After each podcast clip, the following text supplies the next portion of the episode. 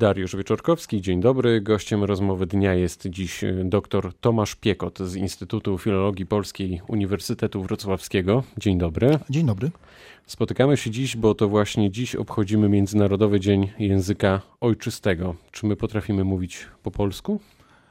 Odpowiem przewrotnie, że mm, panie redaktorze, potrafimy. Bardzo dobrze mówimy po polsku. Mamy takie dwie najważniejsze cechy w polszczyźnie, które rozwijamy. Pierwsza cecha to jest maniera zdrabniająco-spieszczająca.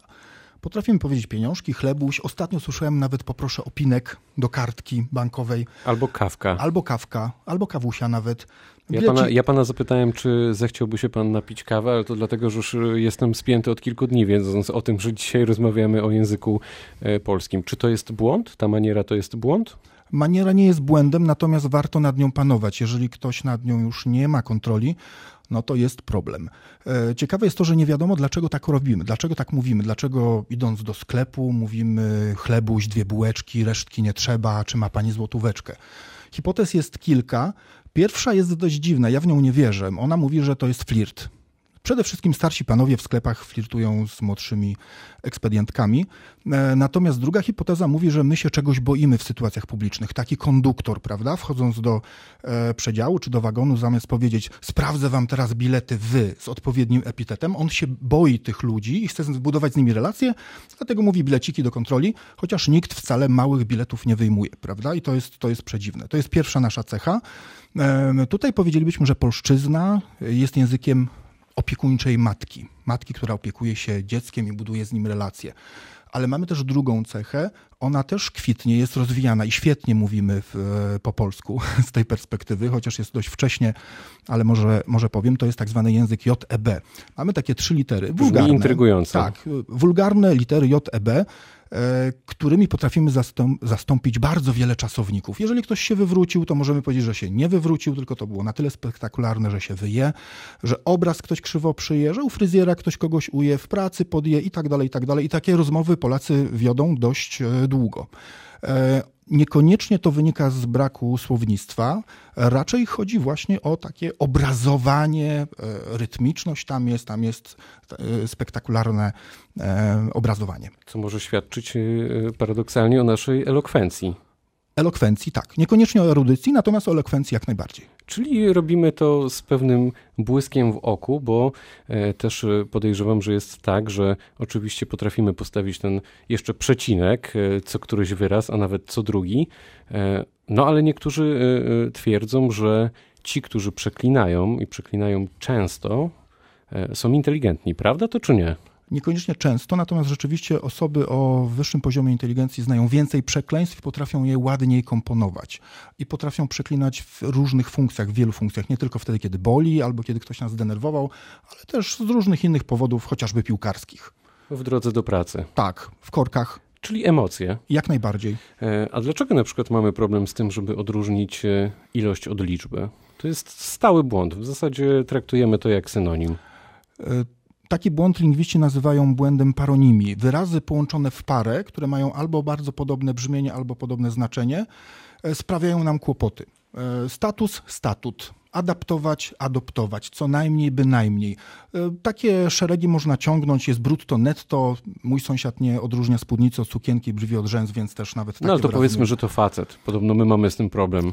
E, myślę, że wszyscy mamy z czymś problemy i to, e, te paronimy niestety stają się e, poważnym kłopotem, zwłaszcza, że kiedy erudycyjnie chcemy używać jednego i drugiego, wtedy jest, jest problem. No, z liczbą, ilością sprawa jest dość prosta. Wszystko zależy od tego, czy to jest policzalne, czy niepoliczalne.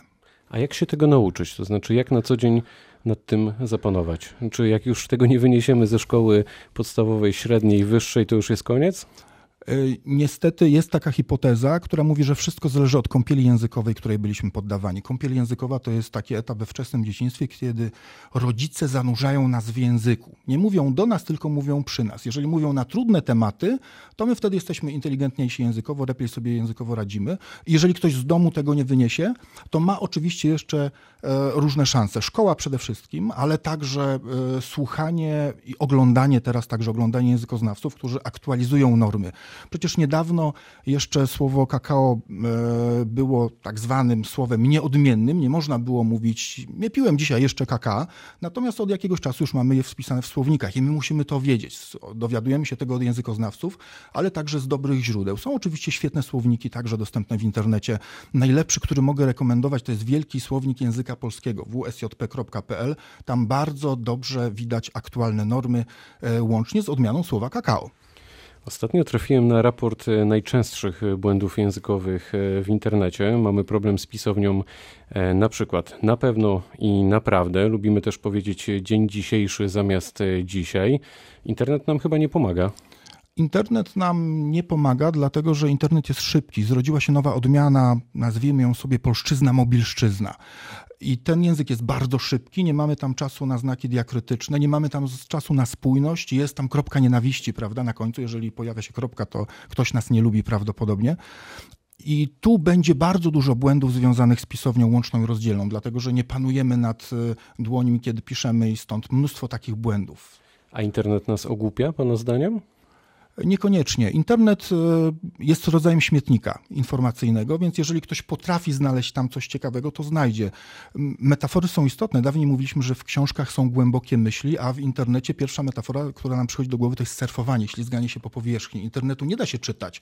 Internet da się przeglądać, ale wtedy, kiedy już znajdziemy coś ciekawego, trzeba to drążyć, prawda? Takie dwa podejścia, jak studnia i jak kałuża. Takie podejścia do informacji e, występują na świecie i coraz więcej jest kałuży niestety, a studnia też by się przydała, czyli wąsko, ale głęboko. I tu są książki. A co zrobić właśnie, żeby ograniczyć do minimum popełniane błędy? Bo może należy czytać więcej książek, gazet?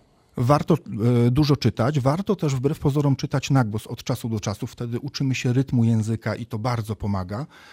E, na pewno warto czytać także o języku, książki, literaturę na ten temat. Mm, ja bym powiedział, że warto też słuchać osób, które świetnie się wypowiadają. To jest, to jest nieprawdopodobnie ważne.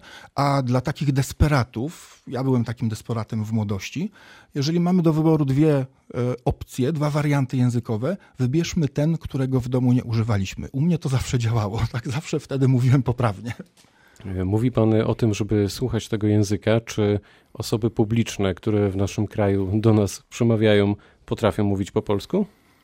To jest dobry przykład, dobry wzorzec? Tak, teraz mówimy o wyszukanym mówieniu, o sytuacjach wzorotwórczych i tutaj mamy poważny problem. Jedna z takich najważniejszych tendencji, która nas spotyka, to jest zacieranie się różnic pomiędzy wszelkimi normami i wszyscy zaczynamy mówić identycznie. Nie da się już praktycznie odróżnić w sposobie mówienia, czy po sposobie mówienia elit od nieelit, elit symbolicznych. To się absolutnie zatarło.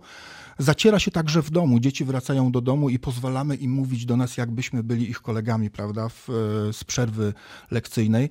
E, tu jest, jest jakiś minus w demokratyzacji. To, że każdy może stać się dzisiaj nadawcą, to oznacza, że jest, może być nadawcą byle jakim i przestajemy też e, odbierać, zauważać te, te, te błędy językowe, problemy i zjawiska. I czasem też po prostu pustkę e, intelektualną, prawda, która, którą do nas dociera.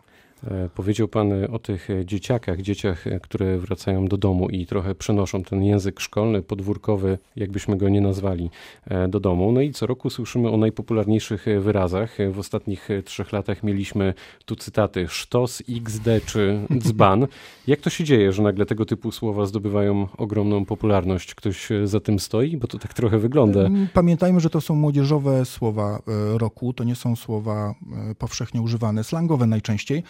Co ciekawe, one są krótkie, one są rytmiczne, mają też specyficzne brzmienie i e, akurat dzban jest obraźliwy, więc XD jest emocjonalne, e, nawet trudno powiedzieć, żeby to było słowo, to jest taka, mm, taki wyraz emocji. Te słowa przede wszystkim rozprzestrzeniają się za pośrednictwem internetu i memów. Także e, bardzo ważną rolę odgrywają tutaj też tak zwani youtuberzy, którzy wprowadzają takie słowa i później cała młoda Polska ich naśladuje. No właśnie, ale ktoś im to podrzuca? No to jest jakby z góry zaplanowana akcja, bo jest wiele takich hipotez w związku z tym. To jest no... cecha, to jest naturalna cecha slangu. Slang musi wymieniać słownictwo, tak jak morze musi wymieniać wodę, tylko bardzo często. Słowa, które dzisiaj są popularne, za kilka miesięcy muszą stracić swoją popularność, bo byłyby żenujące dla tej grupy. Oni muszą je odświeżać, wymieniać i no i tak się rodzi nowy zasób słownictwa, ale on nie, nie przetrwa w polszczyźnie ogólnej, to na pewno. Czyli byłyby suche tak, tak. Jak, tak jak suchy żart. E, dokładnie rok temu badał pan język urzędowy z, razem z kolegą. Z waszego opracowania wniosek płynął taki, że większość tekstów urzędniczych jest trudna do, tu cytat, przyswojenia i zrozumienia. Dlaczego urzędnicy mają problem z takim prostym, ale nieprostackim przekazem dla Kowalskiego? To nie jest problem urzędników, tylko bardziej urzędów. My odkryliśmy właściwie zjawisko, które można by było nazwać falą w wojsku. Młody urzędnik, świetnie piszący, idzie do pracy, no i jego szefowie poprawiają mu pisma przez jakiś czas, po kilku takich tygodniach poprawiania pisma czerwonym długopisem nagle zaczynamy pisać już tak jak trzeba, czyli źle. I mm, dzisiaj przede wszystkim brakuje mądrych szefów, którzy pozwolą urzędnikom pisać inaczej, dlatego że stało się coś ciekawego. W latach 89 rok, ta wielka transformacja przestrzeni społecznej, gospodarczej, tam dużo się zmieniło, natomiast język zupełnie się nie zmienił. My ciągle piszemy tak, jakbyśmy żyli w PRL-u, zakładając, że po drugiej stronie nie mamy zwykłego człowieka czy obywatela, tylko petenta. Notabene niedawno, niedawno badaliśmy e, młodzież, co rozumie przez słowo petent i sporo osób powiedziało, że słowo petent pochodzi od słowa pet. Czyli właśnie czyli. Człowiek, człowiek wdeptany w ziemię, prawda? Można... I, ale tak się często Kowalski czuje w tym urzędzie, bo ten urzędnik tak. bardzo często go tak e, traktuje. Dlatego trzeba spróbować... Ale dlaczego tak się dzieje pana zdaniem? E, ano dlatego, że polski język urzędowy kształtował się w dość dziwnych warunkach. Mamy stulecie odzyskania niepodległości. Prawda? To jest dobry moment jeszcze, właśnie, żeby zadać takie jeszcze pytanie. ciągle warto o tym powiedzieć. Pamiętajmy, że przez czas zaborów nie mieliśmy polszczyzny urzędowej, więc trzeba było ją na prędce sklecić i ona powstała z tak zwanego zaciągu galicyjskiego, bo tylko w tym jednym zaborze austriackim Polacy mogli pracować w urzędach, znali język niemiecki, i z grubsza w wielkim uproszczeniu przyjechali do Warszawy i zaczęli to wszystko tłumaczyć. A nie byli tłumaczami, więc tłumaczyli średnio. I e, do dzisiaj dużo zapożyczeń nam takich pozostało, ale pozostały też zapożyczenia mentalne, to znaczy ten urzędnik, ówczesny urzędnik potrzebował rekwizytu językowego, żeby pokazać, jaki on jest mądry, że to jest CK biurokracja, że jestem wyszukany, wyrafinowany i ta mentalność czasem w urzędach przetrwała, tak? A coś się zmieniło przez ten rok, jak pan na to patrzy? Zmieniło się sporo. Przede wszystkim w październiku najważniejsze polskie ministerstwa podpisały deklarację prostego języka. To jest pierwszy w Polsce akt, oficjalny akt, w którym urzędy deklarują, e, że deklarują na razie, że będą pisać prościej, no i pora je sprawdzać. Czyli idzie nowe idzie nowe. To macie sporo pracy. E, na koniec e, pytanie o to, jak bardzo zmienił się ten język polski nasz w ostatnim stuleciu. Trochę już Pan e, o tym powiedział. No i w jakim kierunku zmierza? Czy to jest dobry kierunek?